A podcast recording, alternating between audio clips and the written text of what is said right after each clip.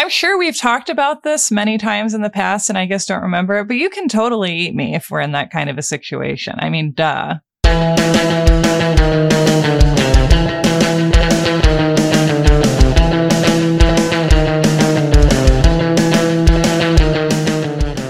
Welcome to You're Wrong About.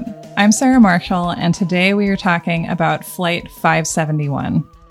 This is a story I bet you've heard of, even if you don't know you've heard about it. It's the basis for the book and film Alive. It is another survival story, and much like our recent episode on the Donner Party, it's a story that many of us remember entirely as a story about cannibalism. The thing we're talking about today is all about the human events and strength and love and behavior surrounding the cannibalism. This is the final chapter in our accidental survival trilogy, which we began earlier this year with the Dyatlov Pass episode. And I'm very happy that we're releasing this for you on Halloween. To me, it's the best kind of scary story, as survival stories often are, because as scared as we might be of what we would encounter in a survival situation, and as much as we might believe that it brings out the worst in us, quite often we can see the best of humanity or the most human within ourselves so clearly in these stories. This is a story about what people can do, and I'm very excited to bring it to you. If you want bonus episodes, you can get them on Patreon or at Apple Plus subscriptions. And we have another Halloween episode out for you today with our dear friend Chelsea Weber Smith talking about the spiritualist movement, which will be familiar to you if you were at one of our live shows. But even if you were there, you get to hear about it a lot more. As with our Dyatlov Pass episode and our Donner Party episode, this is a scary one. This is one where we're going to get into the details of what happens when a plane crashes on a glacier, what happens in a plane crash, what happens when you're trying to survive on a glacier, what happens when you're trying to hike down off the glacier, and really all the horrors of having a human body. You know, it gets scary in these human bodies, but without shying away from the details, we also want to tell the story in a way that respects the reality and the humanity of what happened there. So we're going to tell you what happened, but we're going to try and not be ghoulish about it, even though it is Halloween. Welcome to You're Wrong About, the podcast where for Halloween, we tell you a story about how you both should and shouldn't be afraid to be out in the wilderness. I think. With me today is Blair Braverman. Hello, Blair. Hi, Sarah. I really wanted to talk about this with you because, well, a couple things, because I feel like it was also hard for you to not tell me about this because you know that I spend a lot of time reading and thinking about disasters in the mm-hmm. natural mm-hmm. world. I feel like I grew up reading a lot of true crime and then had the good fortune to make thinking about crime related stuff and true crime media into my job somehow. Incredible. But then that did become work. And also it, you know, becomes more apparent to you as you get older that the true crime media is a complicated moral enterprise. Mm-hmm. There's something about stories of disasters that I now turn to to try and think about. I think a lot of the themes people try and get from true crime, thinking about sort of how do people behave in extreme situations? What would I do? And kind of reminding yourself that death is always potentially very, very close. Mm. So I, yeah, I feel like this is a story that falls into both of our areas of interest because there's that for me. And I feel like for you, there's, well, A, this is literally about a glacier. You've lived on a glacier. I have. yep. And also that this is about sort of something that really scared people, I think, when it came out in the news and that we made a lot of jokes to cover up our feelings about and our fears about, but that I suspect when we like tell the actual story of it's scary in a different way and maybe hopeful as well. I found this story really beautiful. That's my mm. my spoiler alert. And Blair, you have also written a book called Small Game, which I love. It's one of the only novels I've read recently and I find it horrifying and gripping and hopeful and very feelings forward and also a terrifying survival story. And it's out tomorrow. It's out tomorrow. I know. I can't believe it. Thank you. Small Game is out tomorrow. You can read it now. I give it truly my endorsement. I truly believe that this book will probably scare the big Jesus out of you if you're into that kind of thing. Thank you. I I remember you told me that when you first read it and I was like that is high praise. That's high praise from Sarah. Who loves to be scared more than anything. Yeah. Shall I jump in? Yeah, please jump in. Like tell me just wherever you want to begin. Let's begin our tale. There was one factoid you told me. Do you want to tell the audience that you knew? Mm-hmm. I'm haunted by the fact that one of the survivors ate only three peanuts over the course of a day, or was it a week, or was it one peanut over three days? and I've kind of landed on that as what I think I remember. But yeah, I'm all over the place. I think it's so interesting that everyone is horrified by the story and fascinated by it because it involves eating people. Mm-hmm. And you are horrified and fascinated about it because it involves eating a peanut really slowly. And I guess it's it's like a knowable thing, right? You're like, I know how big a peanut is. Absolutely. Yeah. It's just like torturous to think about. It's October 1972 in Uruguay. We meet this group of boys. They are former students at a private Catholic school called the Stella Maris School for boys age 9 to 16. Did you go to Catholic school? I went to Episcopalian school, which, and my understanding is that it's like none of the scariness of Catholicism, but a lot of the gold. So that was pretty good. Oh, interesting. well, Catholicism plays a big role. I I am not Catholic. I had to ask a lot of Catholic friends questions to help me get context for the story. But all of these boys are Catholic. They went to this school that was run by Christian brothers. And at the time, Soccer was very popular in Uruguay. The Christian brothers could not stand soccer. They thought that soccer led to egotism. and instead of teaching their boys soccer, they taught them rugby because in their mind, rugby brought humility and suffering and devotion. The Christian brothers were not allowed to physically hit the boys to discipline them because the boys were from wealthy families who had basically demanded that the school not hit them. and so the brothers implemented a rugby program because they thought it would have the same effect as hitting students. Hmm. These boys loved it. They loved it so much. They were obsessed with rugby. And hmm. after they graduated, they could not stand that they weren't playing rugby anymore. so the alumni of the school came together and they formed an alumni club. Wow. And that rugby club turned out to win the national championships in 1968 and 1970. Wow. So we're looking at an alumni rugby club. These kids are young. The oldest is 26. The youngest is 17. Most of them are like 19 to 20 mm-hmm. and they're rock stars in their country. Okay. This is incredible. I feel like I'm so proud of them. Anyway, so we have, we have these, they're all Catholic. Many of them are devout. The team captain is a sworn virgin until he gets married. They come out of a very religious background and they are incredibly devoted to rugby and each other. Mm-hmm. Mm. So they're already incredibly deeply bonded. Now the team gets invited to a game in Chile that's an exhibition game. Mm-hmm. It's not really competitive. They're just going to have fun. And they decide to go. It'll be like a vacation for them. They charter a military plane over the Andes to get into Chile. Mm-hmm. They have to pay for this themselves. They don't fill the plane. So they sell the remaining tickets mm. to the extra seats on the plane to help subsidize the trip. Mm-hmm. That is who is on the plane. The rugby guys, a couple of their friends who are coming to support them and like a few random people who just needed a cheap ticket to Chile. In retrospect, there are a number of things about this flight that raise red flags. Mm-hmm. The plane is a Fairchild FH227D. It is nicknamed the lead sled because it has a reputation for not having a lot of power. Does it have any advantages or is it just like, yeah, this plane just sucks? That's its thing. I don't know. It must have some advantage, but power is not one of them. Wow. Second, the Andes has altitudes of up to 20 thousand feet. Mm-hmm. This plane can only fly to 22,500 feet. So mm. it's going to have to navigate, mm-hmm. go between the mountains instead of going high over them. Oh boy. now there's two pilots. Mm-hmm. There's a pilot and a co-pilot. The one pilot, Ferradas, has served in the Air Force for 20 years, over 20 years. He's flown over the Andes 29 times, so he's very experienced. However, he is not going to be the one flying the plane. His co-pilot, Lagurara, is going to be flying. He does not have that experience. He is much, much less experienced. Mm-hmm. And finally, they're not supposed to fly over the Andes in the afternoon because the air currents become very dangerous at that time. Hmm.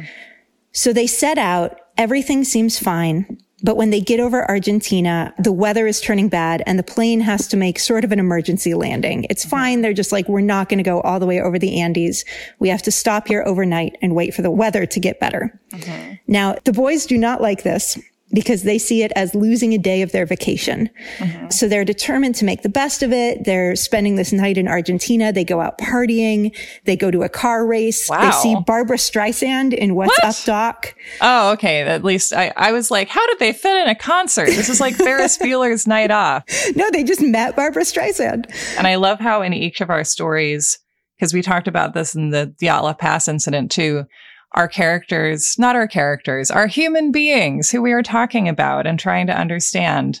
But I guess we all become characters when somebody tells a story about us, maybe too. But anyway, the people we're talking about saw like a fun, fun movie the night before things got complicated. Correct. They saw a really fun movie. They're out partying. Perhaps most impressively, they like find a bunch of Argentinian girls and are out like partying and dancing with these girls until four in the morning. So they're having fun. Now, in the morning, the weather is still iffy mm-hmm. and the boys start heckling the pilots to try to mm. get them to fly over the mountains. They're like, are you cowards?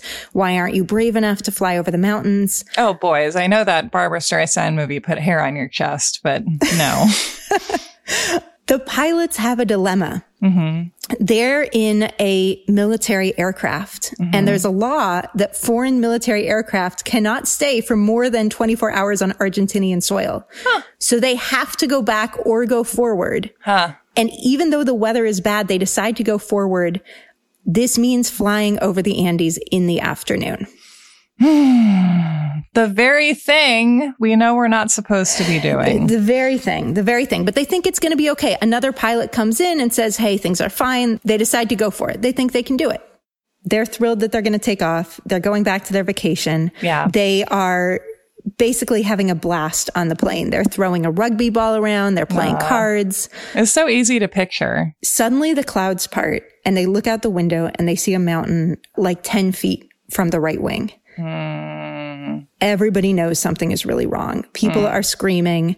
The plane starts shaking violently because the co-pilot is desperately trying to climb and get over this mountain, but he cannot. Oh my God. The wing hits the mountain. It breaks off.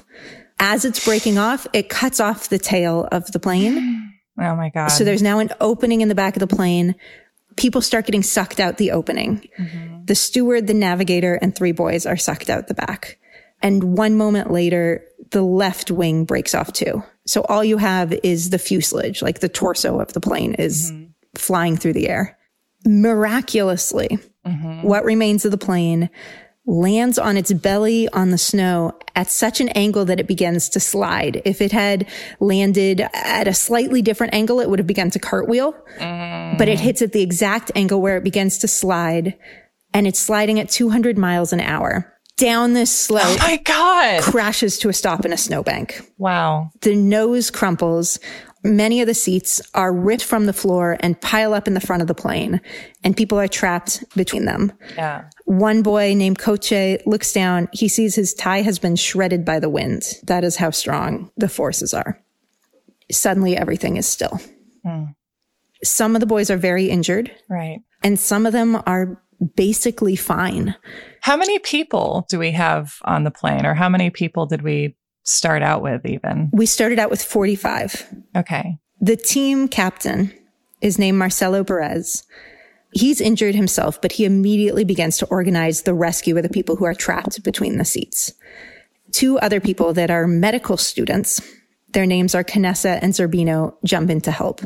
Now, these two boys are going to have a lot of medical responsibility on this. They actually have very little experience. So Zerbino has only attended one year of medical school and spent half of it on psychology and sociology. Well, I guess that'll be useful too. It is. For instance, Zerbino sees a boy with a metal tube sticking out of his stomach, but he knows that doctors should be reassuring. Mm-hmm. So he's like, that looks fine. that seems fine.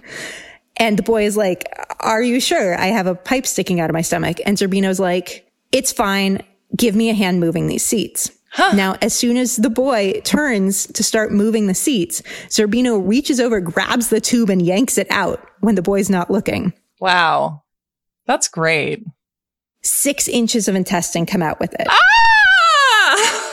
The boy's looking down at his intestine. Zerbino still, you know. Blair, we've never had a jump scare on this show before. I just got jump scared by that. I, I wow.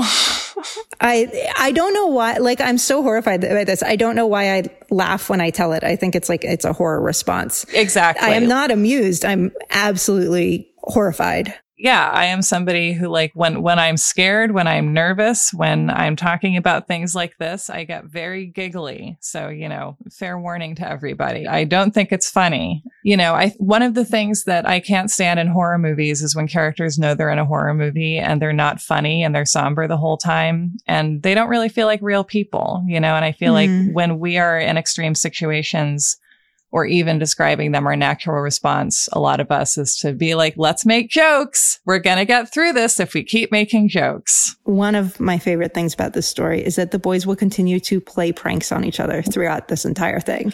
oh, I do love humanity. I do. Yeah. I do. It's, anyway. So the medical students know that they have a social responsibility, that people are turning to them mm-hmm. for comfort, for medical decisions, and they step up to that immediately. Mm. Everything is a mess after this crash. There's people with amnesia. There's people with altitude sickness. One guy has been hit in the head and keeps trying to just leave and walk away. I can't even handle going to Denver, honestly, altitude wise. Denver, correct. Denver's not this high. Uh huh. Like everything all at once. This one boy, Rafael Echavarren's calf has been ripped off and is wrapped around his shin. My God. There's a boy with two broken femurs there was a woman who had nothing to do with anyone. She had nothing to do with the team and she was just buying a ticket to go to her daughter's wedding and she's crunched between the seats. Both her legs are broken. She's screaming and no one can get her out. No one can do anything. Oh my God. Every time someone is freed from their seat, they immediately join the efforts mm-hmm. to rescue the others. So there is a boy named Nando Parrado mm-hmm. whose skull has broken into pieces and he's in a coma, non-responsive. They count him among the dead, basically. Mm-hmm. Meanwhile, what's going on with the pilots? They were up in the cockpit. The door to the cockpit is blocked and Canessa, the medical student manages to get in. The pilot is dead. The co-pilot who was flying is screaming and keeps repeating again and again and again. We passed Curicó. We passed Curicó. Mm. Nobody knows what this means. He begins begging to be shot with his own gun. Mm. The boys will not shoot him, mm-hmm. but they also can't get him out. So they have to leave him there as they return to the rest of their team. That night, obviously, uh, we don't know for sure the exact temperatures, but the temperatures dip to probably around 40 below. Oh, God. We've talked about cold right? In the Dyatlov episode, we talked about 40 below. Yeah. The thing to know about it, if you haven't been in those temperatures, is it stops feeling like cold and it starts to feel like pain unless you are really, really dressed well. Mm-hmm. You experience that kind of cold as pain. And these boys are wearing like blazers, cotton shirts. A lot of them have never seen snow before. They are certainly not prepared to be in the mountains. Oh boy. Marcelo Perez, the team captain, he's still taking the lead. He has people carry the dead outside, carry the injured inside. He has people build a wall of luggage across the opening in the fuselage so that they can have a little bit of warmth inside. Wow. Nando Parrado, the guy with the broken skull, was outside with the dead, but at the last minute, someone drags him in, even though it doesn't seem like he has a chance. Yeah. At this point, 32 people are alive out of 45. And night falls. At one point, Zerbino, the med student, thinks he sees the light of dawn He's like, I made it. I made it through the night. And he looks at his clock and it's 9 p.m. Oh, God. So endless, endless, endless hell night. By morning, everyone is covered in thick frost. The co-pilot has stopped moaning. He's died. They had eight bottles of wine with them and they drank five to get through the night. Something that occurs to me is having gotten this far into it is that to remember this as a cannibalism story is actually to forget the worst parts, arguably. The cold and the pain of people's injuries and the hunger already, I'm sure. And then also just like what sticks with me is being in such close, prolonged proximity to people who are suffering and dying, and you can do literally nothing about it. Hmm. We, I say we uh, as a society, as people, like this is, this is what I knew about it too before I started researching it. Is Yeah. it, it's a cannibalism story.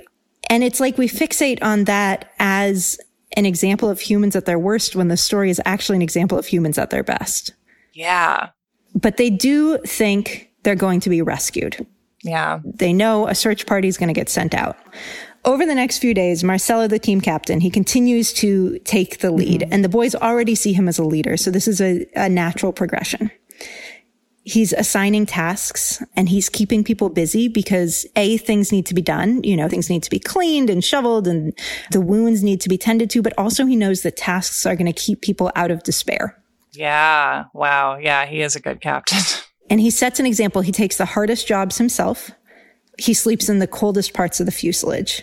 And he's responsible for dividing up the rations. They gather everything they mm. have that's edible and he's dividing up meals. So at this point, a typical lunch would be a square of chocolate and a cap from a deodorant can filled with wine for each boy. so it's like a little communion, really. Oh, Sarah, you don't even know what's coming. Okay. Now we're starting to see differences in the boys' attitudes. Some are optimists and they're like, we're about to be rescued. We like, they see planes overhead and they're like, they're coming to get us. Mm-hmm. Some consider themselves realists. Mm-hmm. Some people are physically fine, but emotionally paralyzed and really can't do or participate or help with anything. Mm-hmm. There are others who are physically incredibly messed up and are still doing everything they possibly can. Mm-hmm. So for instance, Arturo Nogueira has both legs broken. But he devotes himself to studying maps in order to figure out where they are. Hmm. And he finds the only clue they have is the name Curicó, which the co-pilot kept repeating again and again and again. And he finds it on a map finally hmm. and determines that if they've passed it, they have flown almost entirely across the Andes. Hmm. So this is really good news. It means they're in the western foothills. Right over the mountains to the west are the green fields of Chile. They're just trapped by that seemingly impermeable barrier. wow. Now, one of the boys, Fito, is the inventor of the group. He immediately becomes the inventor. He figures out how to make snowshoes from passenger seats. And he figures out a way to melt snow by putting it on aluminum foil and folding it in such a way that it's funneled into containers. Wow. And so Marcelo organizes the survivors into three groups. There's a medical team who are doing things like cleaning that one guy's intestines with cologne. Hmm. God, that's smart. God. It is smart. There's a group that's keeping the cabin tidy. And there's the water makers. And their biggest job actually is finding clean snow because so much of the snow around them is filthy. It's Right. dirty from blood. It's dirty with oil from the plane. Yeah. They paint SOS on the plane using lipstick and nail polish from the women's purses. Uh, Canessa, that the second medical student, volatile guy. He screams at injured boys to shut up. He steps on them sometimes when they can't get out of his way, but he also is constantly serving them. Like he figures out how to make hammocks so that they don't get stepped on by other people when they're lying on the floor of the fuselage. So he's already turning into a really interesting character. And meanwhile, they're learning about the place they are on this ice field surrounded by mountains. Mm-hmm. It is a place that is completely incompatible with life. hooray. God. There's no birds, there's no plants, there's no soil, absolutely nothing. There's no algae that they can see, just nothing, nothing with calories, nothing alive. Wow. This is where I found myself really weirdly relating to that particular part. I lived on a glacier for seven months when I was 19 and 20, the same age as these boys were. Mm. In no way was my experience comparable. We had a cook. we lived in tent. Like, mm-hmm. in no way am I comparing my experience to theirs, but I'm somewhat acquainted with that kind of landscape. Yeah. And even in the best of circumstances, living on a glacier took an incredible toll. So I can only imagine these boys in the worst of circumstances. When you're in a place like that, you need to wear glacier goggles, which are incredibly intense mm-hmm. eyewear. Mm-hmm. They have like leather flaps around them so that no sun gets in anywhere. Mm. Because otherwise you can go snowblind, which is, you know, UV burning of your eyes. And I lived there for seven months. I wore very intense goggles every day. I'm now 34, so it's 14 years later, and my eyes have still never been the same, even though I had the best possible eye protection. So these boys are there. They don't have sun protection. They don't have clothing. They're in rugby boots. It's 40 below. I, I cannot fathom it. Day three on the ice. Oh God. Remember the guy with the broken skull? What is his name? Nando Parrado. He wakes up. Nando. He wakes up. He reaches up. He touches his head. It's spongy. He's pressing on his own brain. Oh God. Which luckily doesn't feel pain, right? You can just be like, oh hey. Well, it turns out that probably he survived because uh, the intense cold prevented his brain from swelling. And if he'd been in more normal temperatures, he wouldn't, he would not have survived an injury like that. But he wakes up, he's basically fine as soon as he wakes up. So Nando rises from the dead on day three. Good for Nando. My God. Just so you you meet this guy, mm-hmm. he's kind of a follower. Mm-hmm. He's like a little bit not nerdy, but like he's a would be playboy who only gets girls because he's inseparable with his best friend who's genuinely very good with girls and he's sort of like the hanger on. Mm-hmm. He wakes up, he discovers that his best friend Panchito has died. and also his mother has died in the crash Oh God. and his sister is gravely injured. The moment he's awake, he devotes himself to his sister. Mm. His entire focus is on helping her. Her name is Susie. He wraps himself around her to keep her warm. He's massaging her. He's talking to her. He's just embracing her constantly all the time to keep her from freezing. Now, day five, October 17th, we've only been five days. Mm-hmm. Several boys decide they're going to climb and scout. They're going to try to learn more about where they are. And they want to find the tail of the plane, which broke off because they know it has supplies. Among them, a battery with which they hope to mm. work the plane radio. Hmm. And they also want to locate the bodies of the boys and the people who are sucked out the back. Mm-hmm. So they have these snowshoes made out of plane seats. The snow is super punchy as they start climbing. They're falling in waist deep. They're struggling. They haven't eaten. There's very little oxygen. They come back from this trip gasping for breath. They say the mountain is much steeper than it looks. Mm-hmm. There are crevasses. It's incredibly treacherous. It appears that they are stuck. I feel like it might be hard for people who haven't experienced this to imagine like how taxing walking through deep snow can be. It feels like one of the most calorically demanding things I can think of. Absolutely. So a mountaineer in this type of condition would need to eat 15,000 calories a day Oh my God. to maintain weight. 15,000 per person. It's truly hard to believe. They're starving at this point. It's been five days, but they're burning that many calories a day. Oh my God. Their bodies are breaking down. Day eight, Susie dies, Nando's sister. His obsession with protecting her shifts. He's now obsessed with escape. He's like, I'm walking over the mountains. Everyone thinks he's a little nuts. Clearly he can't. Now, without Susie, there's one woman left among the survivors. Her name is Liliana. She's 35. She was there with her husband, Javier, who's 38, and they have four young kids back home. Mm-hmm. Liliana is instantly like a mother to these boys. Mm-hmm. She is kind to them. She's reassuring them. She's reminding them to wear hats. She's rubbing their feet to help their circulation. The boys adore her mm-hmm. and they're trying to give her special treatment. They want her to sleep in the warmest part of the plane. She refuses.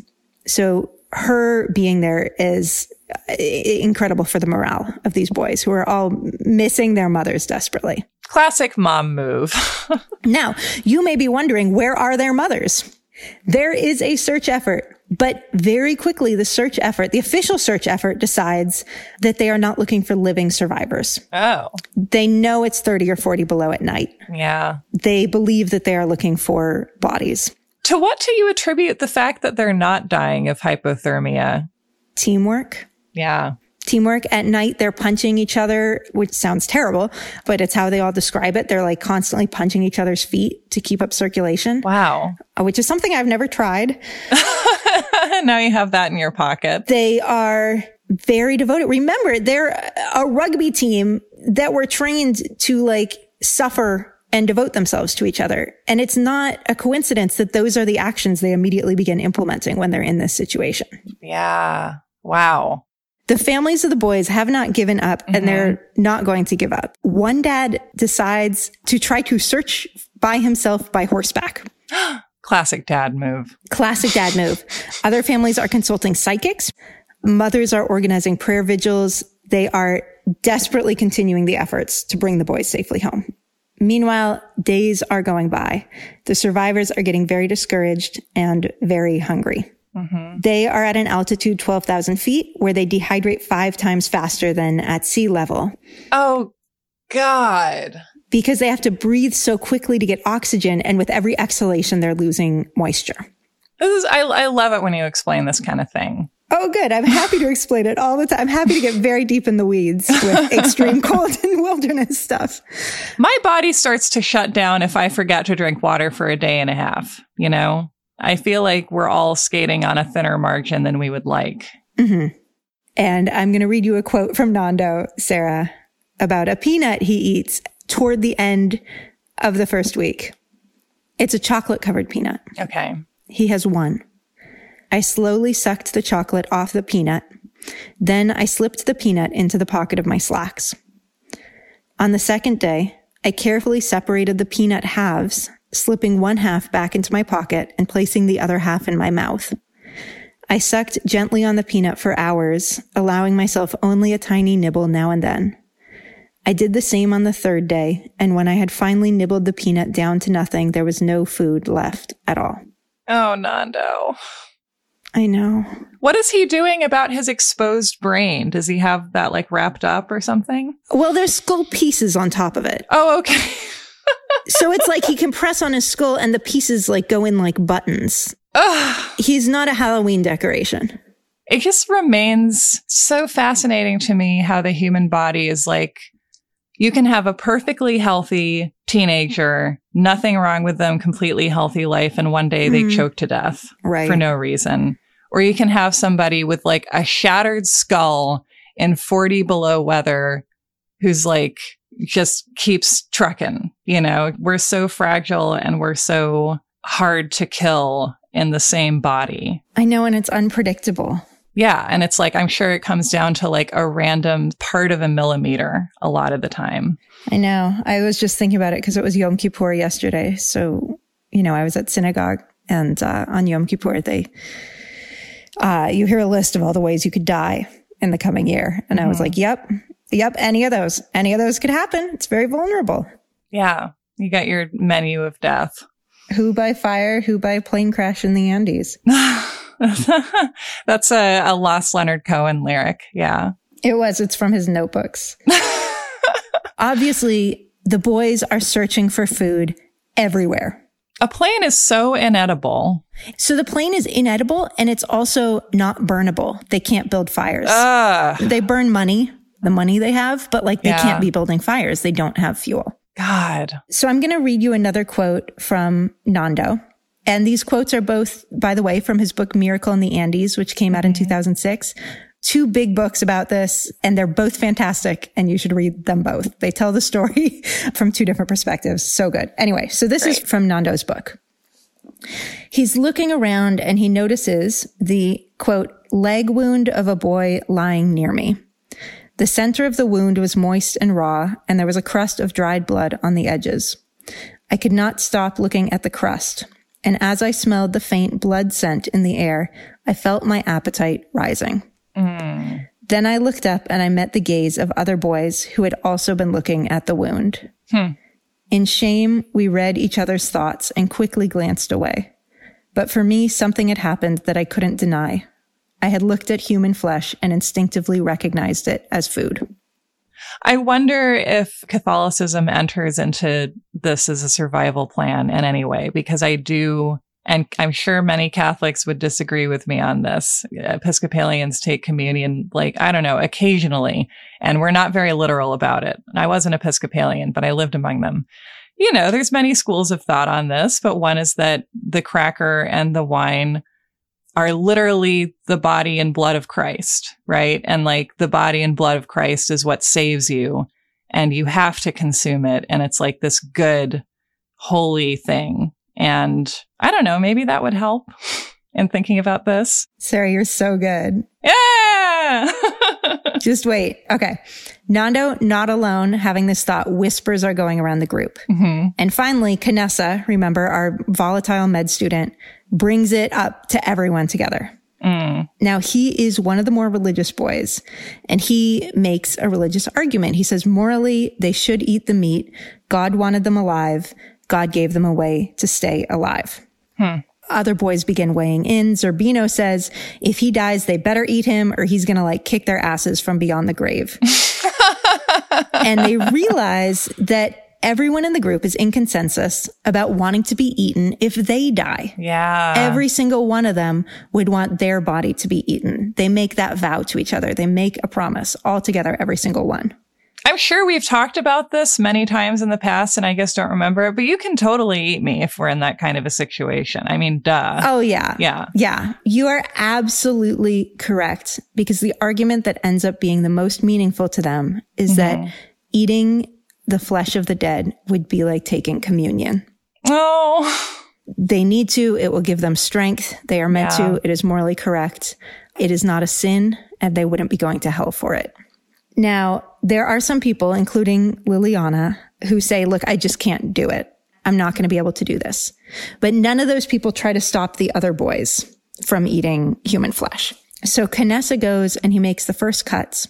He cuts tiny slivers off one of the bodies. He dries them in the sun and he brings them back. Hmm. And many of them eat the meat. Mm-hmm. Now, one of the boys, Gustavo Nicolich, who's a vet student, wrote to his girlfriend about this day. And I can read you a little bit of the letter that he wrote while he was out there. Yeah, please do. He said, I prayed to God from the bottom of my heart that this day would never come, but it has, and we have to face it with courage and faith. Faith because I come to the conclusion that the bodies are there because God put them there. And since the only thing that matters is the soul, I don't have to feel great remorse. And if the day came and I could save someone with my body, I would gladly do it. I didn't expect this to be so much about faith and sort of how we answer theological questions. But I mean, this is so much about sort of like, who are you? Like, are you your body or are you however we define the spirit that animates the body? And is the body what you leave behind? Mm, absolutely. They're talking about all of this. They're having theological discussions constantly. It becomes quite literally a religious experience for mm-hmm. many of the boys. They are all thinking about this in deeply religious contexts while they're out there and after they leave. So day 11, the boys have found a small radio a few of them hear on the radio that their search has been canceled. Nobody is looking for them anymore. Oh, God.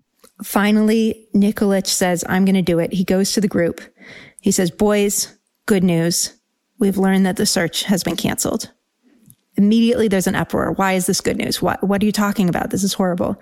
He says it's good news because now we know we have to get out on our own. Hmm. Wow.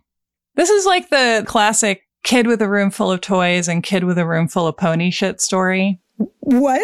It's like a classic fable of optimism versus pessimism that my dad used to tell me. The classic tale that maybe my dad made up. I, I, the, the, classic tale of the kid with the room full of pony shit. Yeah. Well, this is a, a story my dad used to tell. And it's that the kid with the room full of toys starts crying because the toys will all break someday. And that's pessimism, I guess. Oh. And there's another kid that's given a room full of pony shit. And he's like, Oh my God, this is amazing. Somebody get me a shovel. And they're like, why? And he's like, if there's so much pony shit here, there must be a pony. Oh, oh, oh, I love it. I actually love it. I wasn't expecting to. It is pretty great. Yeah. It's uh, the title gives you low expectations. God, how do we become that second boy? I need to channel that more. We all have flickers and we just have to, you know, try and expand them to take up more time, I think. Oh my gosh. Well, they needed the boy with the room full of pony shit Yep. out here on the glacier because at this point, even the most optimistic boys are shattered. Yeah. And Marcelo, the captain, who had immediately taken the lead, is really losing heart. He was the one who chartered the plane, so he blames himself for all of this and for all the deaths so far. Oh, Marcelo. And when he finds out that the search is canceled, he breaks down, and the other boys are terrified because they've been leaning on him. Now, the person who remains the most reassuring at this point, Liliana.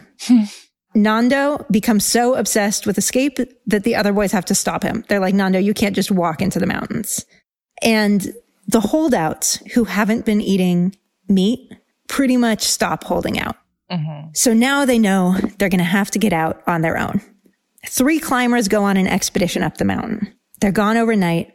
They come back. One of them has gone blind from snow blindness. Oh, God. And even worse, when they were high up the mountain, they were able to see looking down that the plane is nearly invisible against the snow. Mm. They now know there was no chance any plane was ever going to see them from above. And is it because it's like too small to be seen from that distance and is like, it, what color is it? It's white.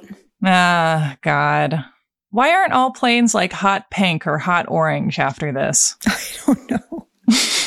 Because uh, if you were flying over fields of mud, then the white would stand out. I, Yeah, I guess that's helpful. Yeah, for the, the mud disaster planes. So now leadership is being shaken up.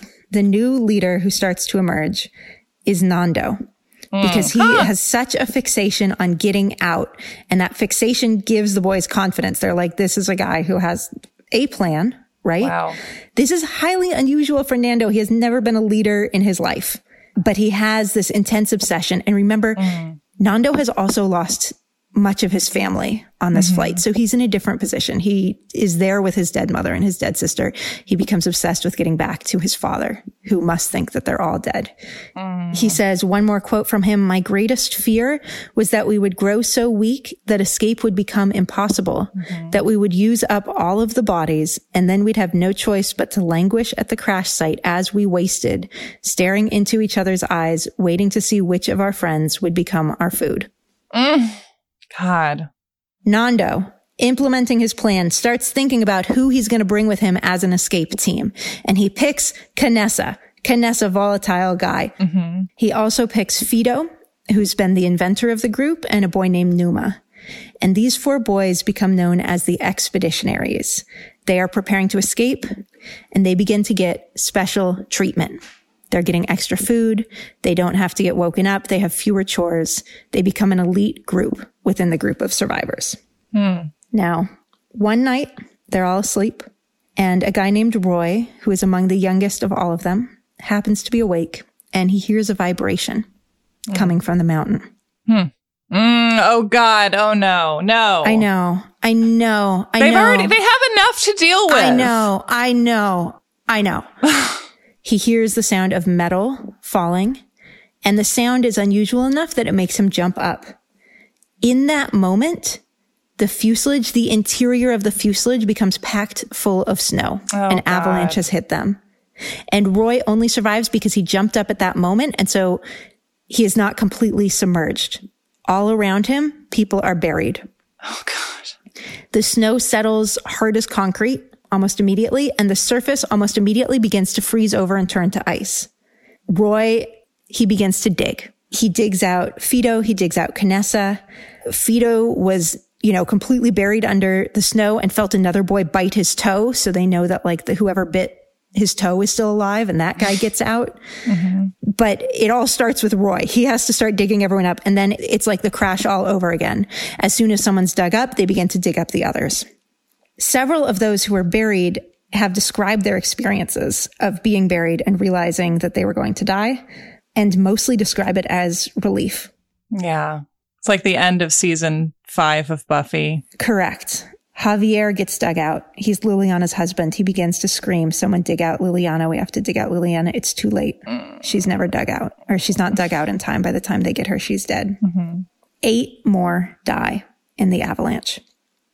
At this point, the depths of despair are surreal to everyone. They had started to think they were all going to make it. Yeah. They had started to think that maybe they were even chosen to survive. Yeah. And they're still trapped inside the wreckage of the plane. But now they are in a space that is so much tinier because they're surrounded by this packed snow and they can't easily get out. There's 19 people left alive. At this point, we've gone from 45 to 19 and they're packed in a space that would comfortably fit four people. Oh, God. Everything they need is buried under feet of snow. They have no insulation. Their friends' bodies are all around them. It's dark. They're trapped there. They're waiting out the night and then people begin to cough and they realize they're running out of oxygen Oh, God. and they cannot get out because the fuselage itself is buried in snow. Nando finds a pole somewhere and he somehow has the strength to stab it through the entire ceiling and roof of the plane, punches a hole all the way through the snow. And in this way, he begins to get a little oxygen into the tiny space they're in. Nando is fucking stepping up. He is fucking stepping up.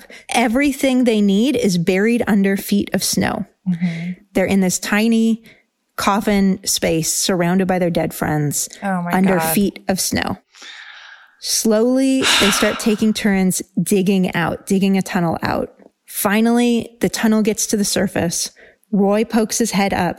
He finds out there's a raging blizzard. They're trapped. They cannot get out. Oh, my God. These are the worst. They spend days waiting out the blizzard Oh, God. days in the space meant for four people. They say that these are the worst days of the entire thing. I'm just thinking about all the times when, like, my Netflix show won't load, and I'm like, ah, what kind of a God would allow this? Sorry, you can't say that anymore. I know. One of the boys remembers a taxi driver saying that summer starts on the 15th of November. oh, oh, oh, thank God we're in the Southern Hemisphere. Oh, I love you, Southern Hemisphere. I know, I know. Look at you. You have penguins. So they decide to wait until the 15th of November. Until summer has started. Hopefully conditions will be easier. Obviously, they're still getting trapped in blizzards. That would be incredibly dangerous if he leaves on a journey and gets trapped in a blizzard. So the expeditionaries continue to get special treatment. It does lead to some resentment Ah, among yeah. some of the other boys.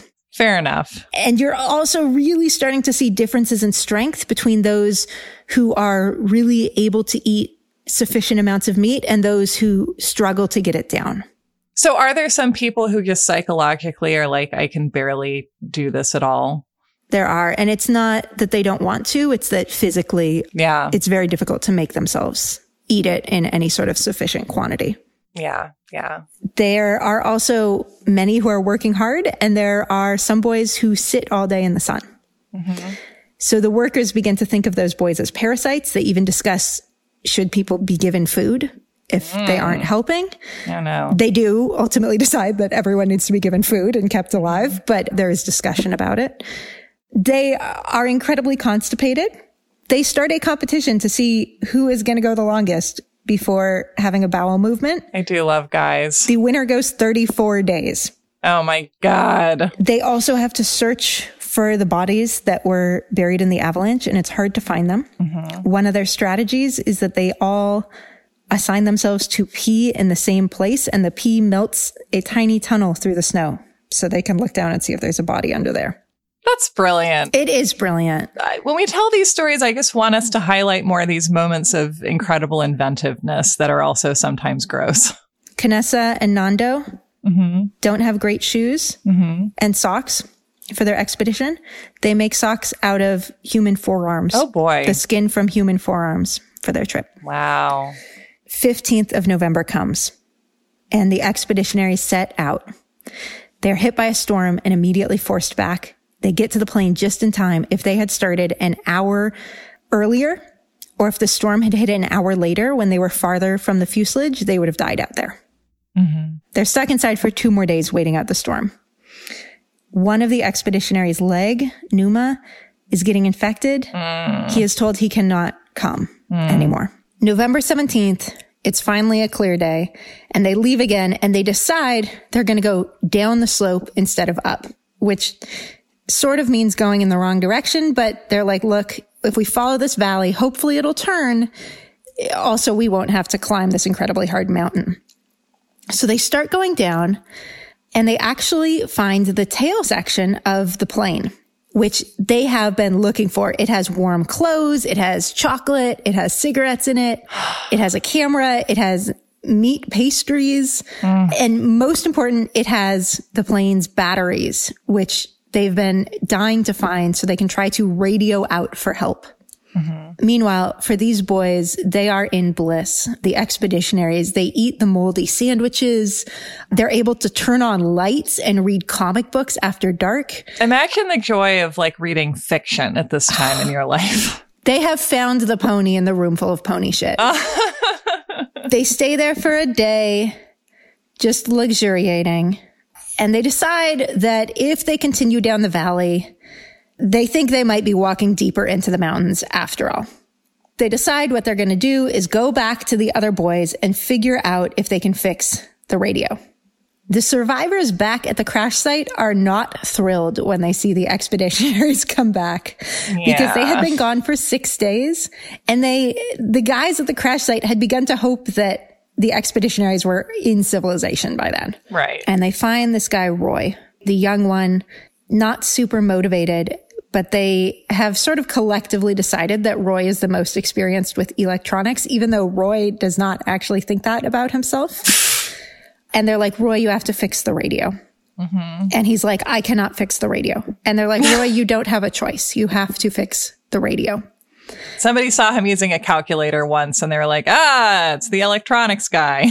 They force him to walk back and forth in the snow to train as he's sobbing. Oh, Roy. He has a personality that some of the boys find annoying and they're kind of taking it out on him. Yeah. Well, guess what? Roy finally makes it to the tail. The radio doesn't work. Uh. he's doing his best. It doesn't work. He's able to play some music. They hear some news mm-hmm. but they are not able to send a signal out. They arrange luggage on the snow in the shape of a cross to make a signal. Huh. But they give up on the radio. It's time to go all the way back to the fuselage again. A big journey. Oh my God. A huge storm hits while they are en route. And Roy does begin to cry. Yeah, I get it. He's like, it, it's too much. Leave without me. I am staying here in this blizzard. Mm-hmm. Nando refuses to leave him, but Nando is also furious at him. Mm-hmm. Nando's like, get your ass up. We're all going to die if you don't move. We're bullying you into surviving. Correct. So Nando's like, okay, fine, and leaves. Leaves him to die. And then he changes his mind and he oh, goes back. Good old Nando. And he is so angry that he begins to attack Roy. Of course. He's yelling at him. He's kicking him uh, very hard in the ribs. He's punching him in the face. Wow. He's stomping on him. He is taking out all his anger from all of this on Roy. He's screaming at him things like, you motherfucker, you son of a whore, stand up or I'm going to kill you, mm-hmm. which is fucking terrible. But it works. And it Roy stands up and then Nando shoves him all the way back to the fuselage and they both survive. They're back at the fuselage again. It's the first week in December. We start seeing signs of life. Two condors appear in the air. Oh my God. And the survivors become terrified that the condors are going to come down and take the carcasses they're eating. They also see two flies and they see a butterfly. Mm. And then they hear on the radio that now that it is summer, the search has been resumed. Oh God. I also I feel like if I saw a butterfly in that situation, I'd be like, oh my goodness, life and beauty and and God's creation. And then I'd be like, how many calories are in that butterfly? Who gets the wings? Who gets the drumstick? So Canessa, the expeditionary, is like, okay, the search has been resumed. Let's stay here and wait for rescue. Everybody gets pissed because he's been getting special treatment for a long time. Mm-hmm. And they're like, you're trying to get out of the expedition that we have all been working to get you ready for. There is a big drama because they find out, uh, they've all been sharing a tube of toothpaste as dessert.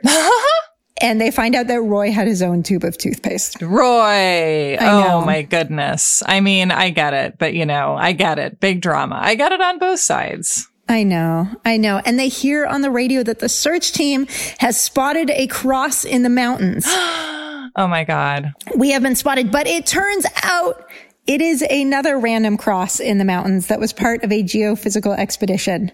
Come on. A cross that was built by scientists to gauge the speed of snowmelt. So it was not their cross. Again, it's like, imagine getting your hopes up and then having them dashed and then do that 50 times and you're starving. On the 11th of December, Numa dies. And that is what finally spurs Canessa to be ready to go. Yeah. Now, the boys have not eaten Nando's mother and sister out of respect for him. Mm-hmm. And he has been glad for that. But as he's leaving, he says, look, if you have to, you have to. Mm-hmm. And the three boys start up the mountain. They do not know how to climb a mountain. They do not even know that you're supposed to like find the gentlest route up the mountain. Mm-hmm. And so they go straight up. They don't know how to avoid avalanches. They don't know how to avoid crevasses. They think they're at like 7,000 feet because that's what the plane's altimeter said, but they're actually at 12,000 feet. Mm-hmm. And it turns out that this mountain they are setting up to go over is one of the highest in the entire Andes. oh, God. Again, it's because this is reminding me of the land before time, funnily enough, where it's like, how else can we torture these cute little dinosaurs? What other horrible yeah. thing can happen to them? I know. But climbing with the snowshoes made out of plane seats feels like, quote, climbing the mountain with manhole covers bolted to my shoes. Uh, yeah. Well, yeah. In the first morning, they climbed 2,000 feet, which is twice as far as you're supposed to climb a day in altitudes like that. Mm. Because going too fast contributes to altitude sickness, which can cause things like pulmonary edemas, rapid death. They don't know. They go really fast.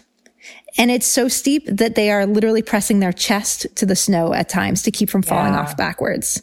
Yeah. It is uh, almost vertical. No ropes, no safety equipment, hour after hour, rocks falling past them. The third expeditionary, whose name is Tintin, gets stuck at one point because his backpack is pulling him backwards and he can't move. They find these ravines which are like vertical chutes and they realize it's a little bit easier to climb up those ravines. Hmm. So they start doing that. They do not know that these are basically funnels for avalanches. Oh, that climbers would not go in if they knew anything. Wow. So at any moment, any one of them could die. It is so incredibly treacherous. And to make it worse, every time they think they are reaching the summit, it is a false summit. Mm-hmm. Have you climbed a mountain?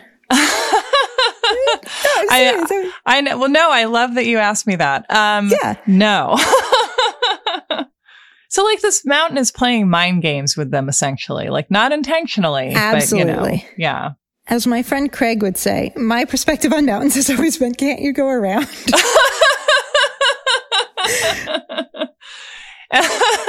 which is such a good point. I've never been a mountain climber myself. I have climbed mountains, but I, I prefer uh, more horizontal wilderness challenges myself.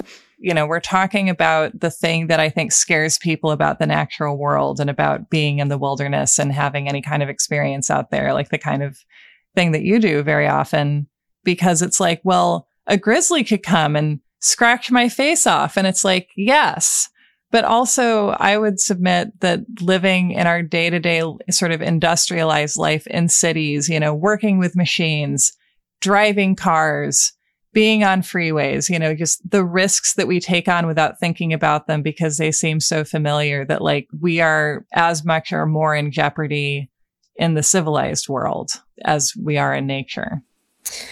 I always think it's interesting that as a culture, we have decided to locate survival stories in the wilderness. We have decided yeah. that that's what survival means. I mean, it's something I've thought about a lot. I was on a survival TV show, mm-hmm. reality show, and um, I had the strong sense while I was out there that even though I like wasn't eating and had no shoes and stuff that it was totally real, but it didn't feel like survival to me because I was there by choice. Mm-hmm. Even though it looked like survival from the outside and that I'm, you know, surrounded by hyenas every night. And then there have been times in my life where I am completely comfortably at home, but going through things that are so difficult that it feels a lot more viscerally like survival to get yeah. through those time periods.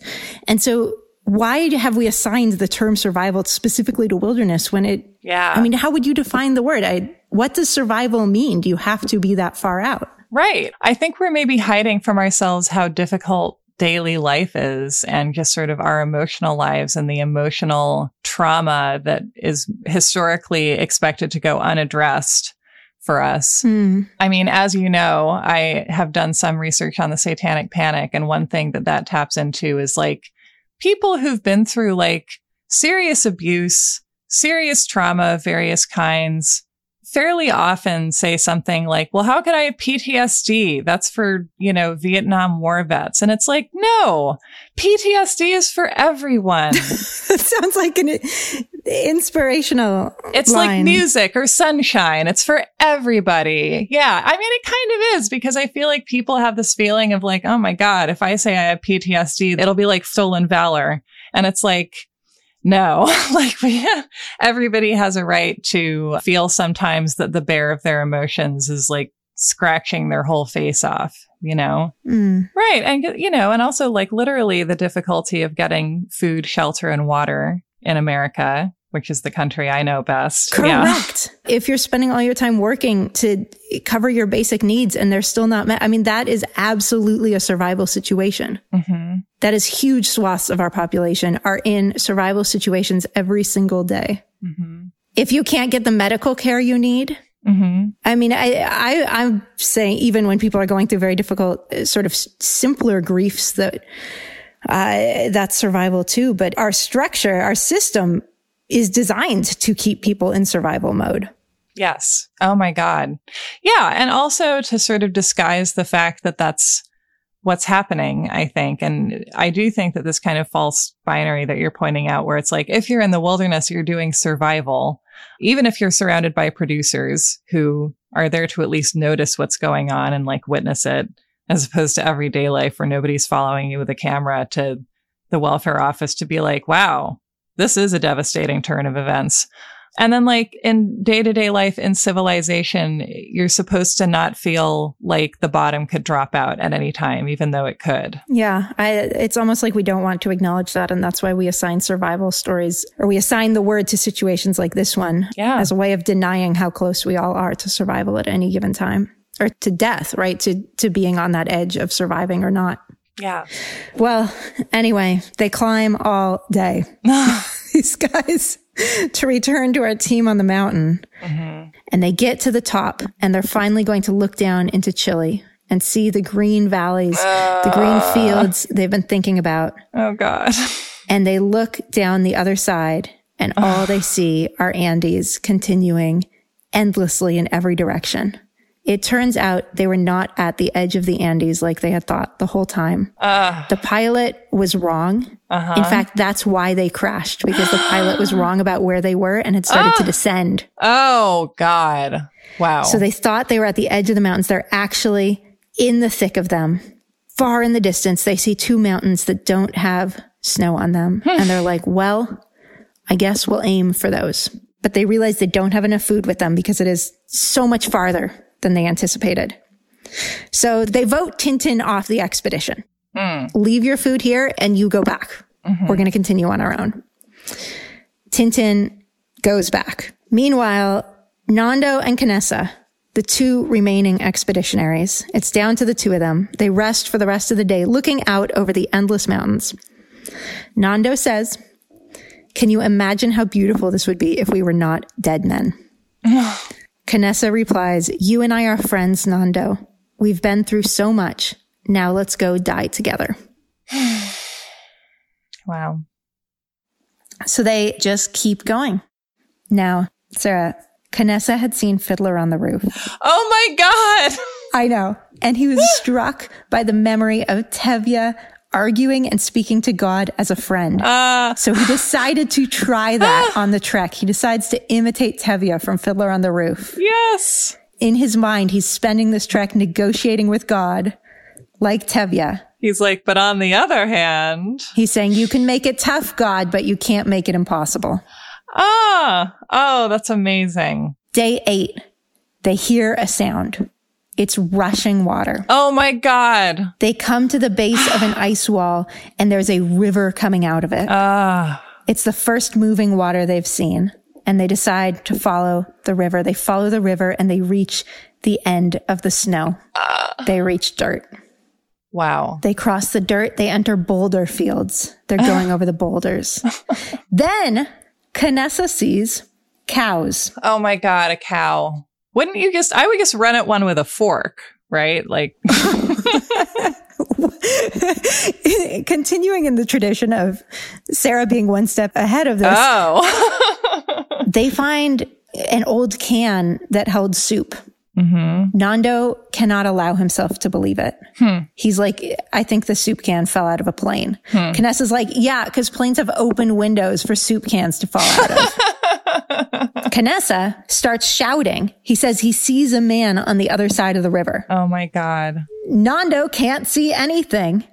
And Canessa can't move because he's sick. So mm-hmm. Canessa starts shouting at him like, run right, run left, run right. And Nando is like running in a zigzag, trying to run toward this man he can't see, bumping into things, trying to find the river. And by the time he gets close to it, the guy is gone. Oh my God. And then they hear a voice and they turn around and there is a man on horseback hmm. across the river. Hmm. And they cannot hear what he's saying over the hmm. rushing water, but they hear the word mañana. Mm. And then the man disappears. Oh my God. The next morning is December 21st. It's day 10 of the trek. When they wake up, there are three men across the river sitting by a fire. So Nando starts trying to mime falling out of an airplane to try to explain who they are and the situation they're in. And the message is not getting across. And finally, one of the men ties paper and a pencil to a rock and throws it across the river. What a great idea. And Nando writes on the paper, I come from a plane that fell in the mountains. I am Uruguayan. We have been walking for 10 days. In the plane, there are still 14 injured people. We have to get out of here quickly and we don't know how. We don't have any food. We are weak. When are you going to come and fetch us, please? We can't even walk. Where are we? He does not even know if he's strong enough to throw the rock back across the river, but he manages to. Wow. And the men read it and they understand. I'm like crying a little bit. Another guy arrives and throws them cheese. ah, cheese. The peasant comes back. His name is Sergio Catalan. Mm-hmm. And he guides them to a place to get across the river. And they have now reached help. They are now with someone else. He leads them to some huts. They're in an area called Los Maitenes. Mm-hmm. This man, Sergio, is incredible. Ah. So the nearest police station, it turns out, is 10 hours away by horseback. And they go to the huts, they meet another guy there, and they start telling them the story while the peasants feed them beans, macaroni, and bread. Mm. They eat seconds.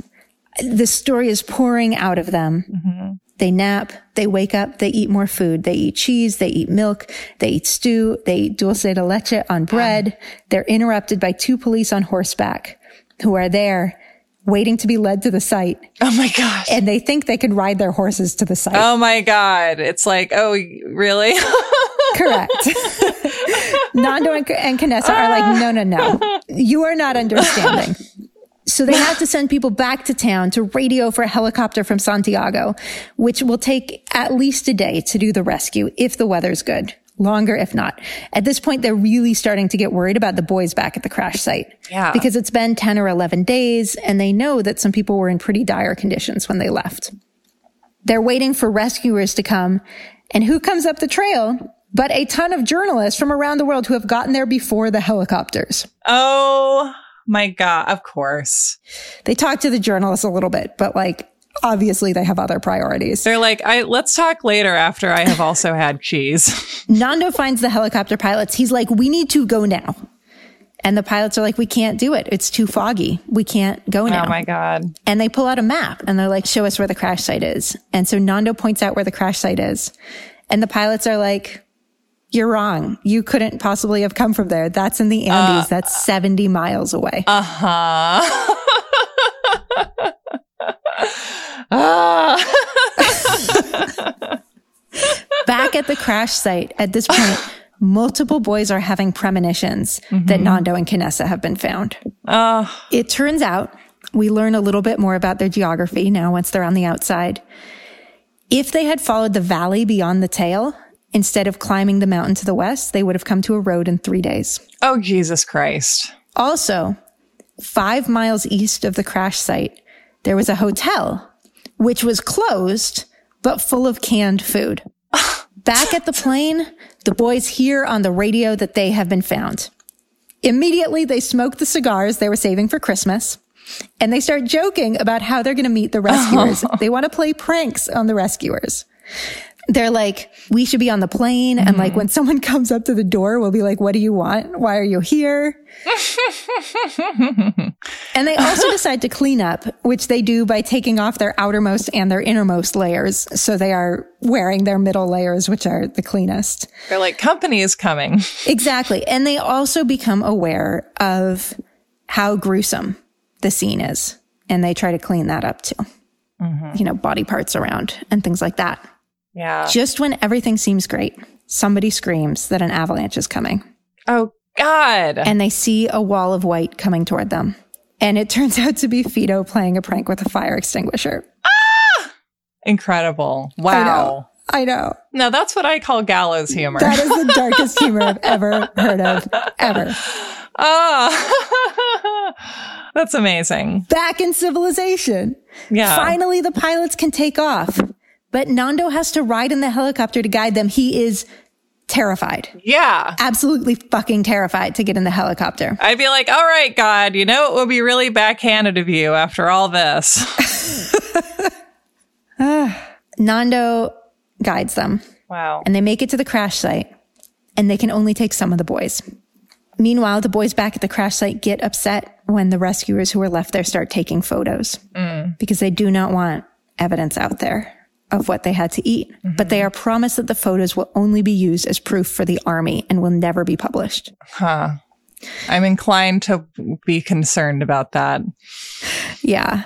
The next day is the 23rd of December, and the rescuers do indeed come back for the eight who were left there. Mm. The boys are all brought to a specific wing of a hospital. They have their own wing. They're getting checked out. Nando, who walked out, actually gets turned away from the wing because the nurses are like, you can't go in there. It's just for survivors. and he looks too good. Ah, Nando. They're being checked out. They are mostly in good shape. And that is when the doctors begin to realize hmm. that the boys have been eating something out there. Right. And there's only one thing they could have been eating. Why not just not bother them about it, honestly? I know. The doctors are the first to realize. Yeah. And it starts to get out. God some of their families. Their families obviously thrilled, ecstatic. They cannot believe their boys are back from the dead. When they hear on the radio there are survivors, then the parents have to find out once more if their boys survived or not, because many of them didn't. Yeah. But they overall are ecstatic. And then some of the families are also shocked when they find out what the boys had been eating. Right. And the boys are so hurt because they interpret that to mean that their parents would have rather they died and starved. Mm. Meanwhile, a newspaper publishes a photo of a half eaten human leg in the snow, and the media goes wild. Mm-hmm.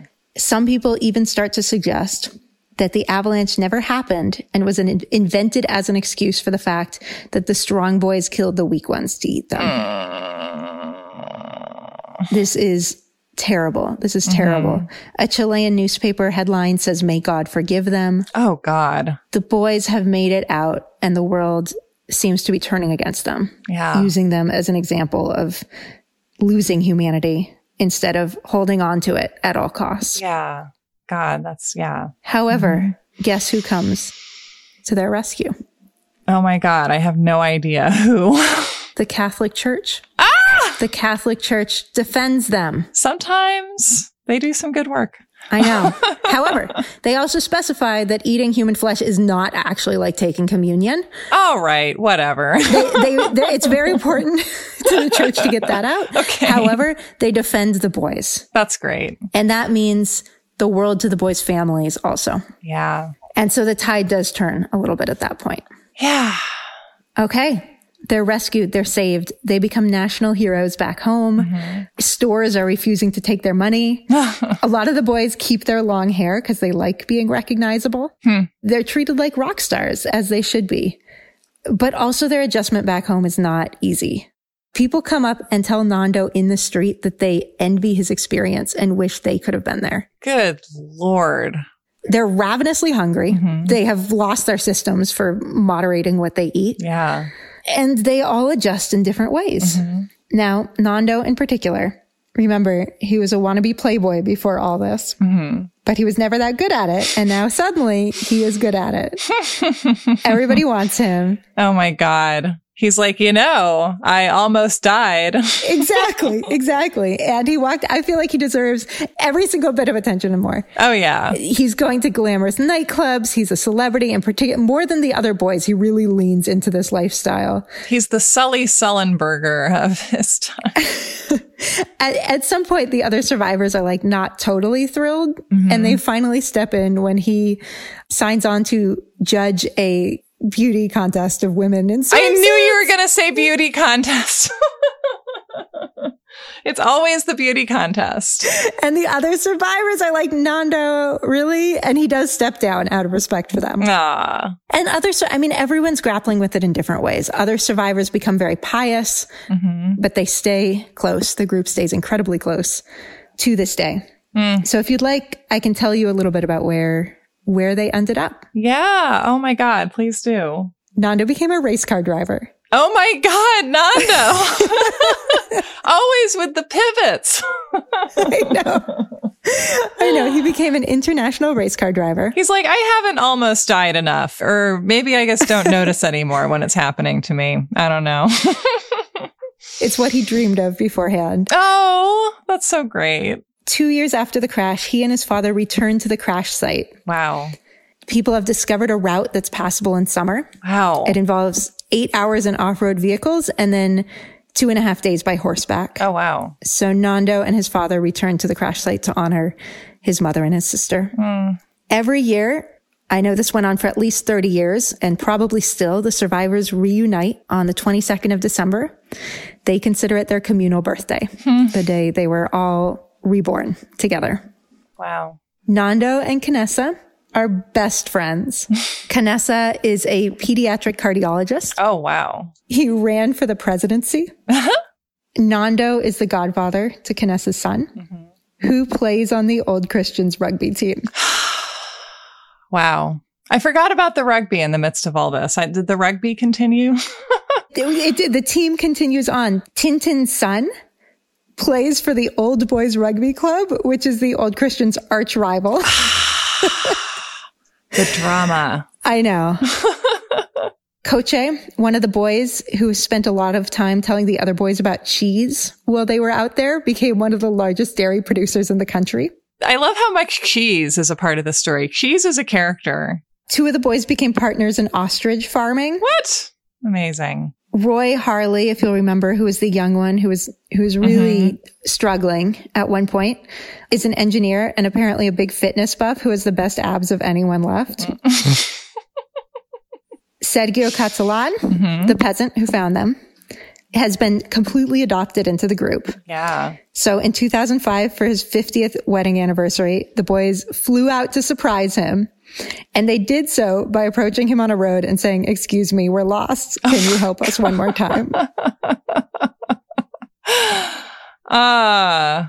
I don't want to harp on this too much, but I do feel like this is the thing that we miss when we try and create fiction or even represent real stories of kind of unbelievable disaster and survival where we're like, well, everyone was serious the whole time. I know. I think the humor surprised me. Mhm. It's so, I mean, the word inspirational is so trite to use about a story like this, Yeah. but it's incredible.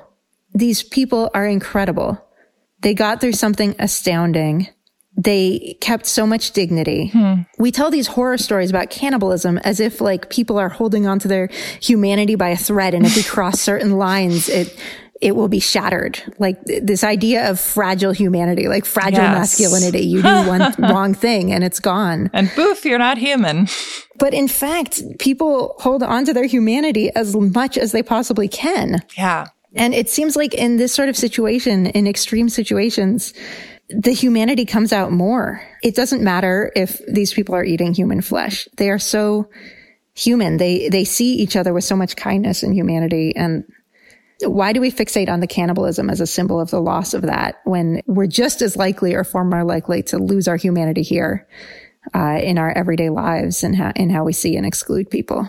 Yeah. And I'm sure that there's an extent to which we're hiding the bigger scary thing, which is like scary not in a little kids telling ghost stories kind of a way so much as a just it's not promising you that your your humanity is going to snap and it'll be gone. It's telling you that like the capacity of your human experience is more vast than you'll probably ever feel even most of in the time you have to be alive which is like maybe scarier in a way?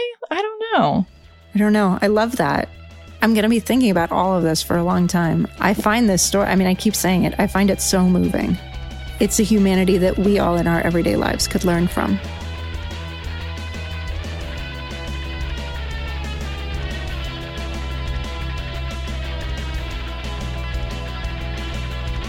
And that was our episode. Thank you so much to our special guest, Blair Braverman, whose book, Small Game, is out tomorrow. And if you're listening the day after this came out, then it's out today. And if you're listening the day after that, then it was out yesterday. What are you doing? Get a copy. It's great. Thank you so much to Miranda Zickler, who co edited this episode along with Carolyn Kendrick, our producer. By the way, Carolyn has a new song out on November 4th. It's called Break of Day. You can listen to it on Bandcamp or somewhere else, but you know, Bandcamp. From the bottom of my scary heart to yours, happy Halloween. We'll see you in two weeks.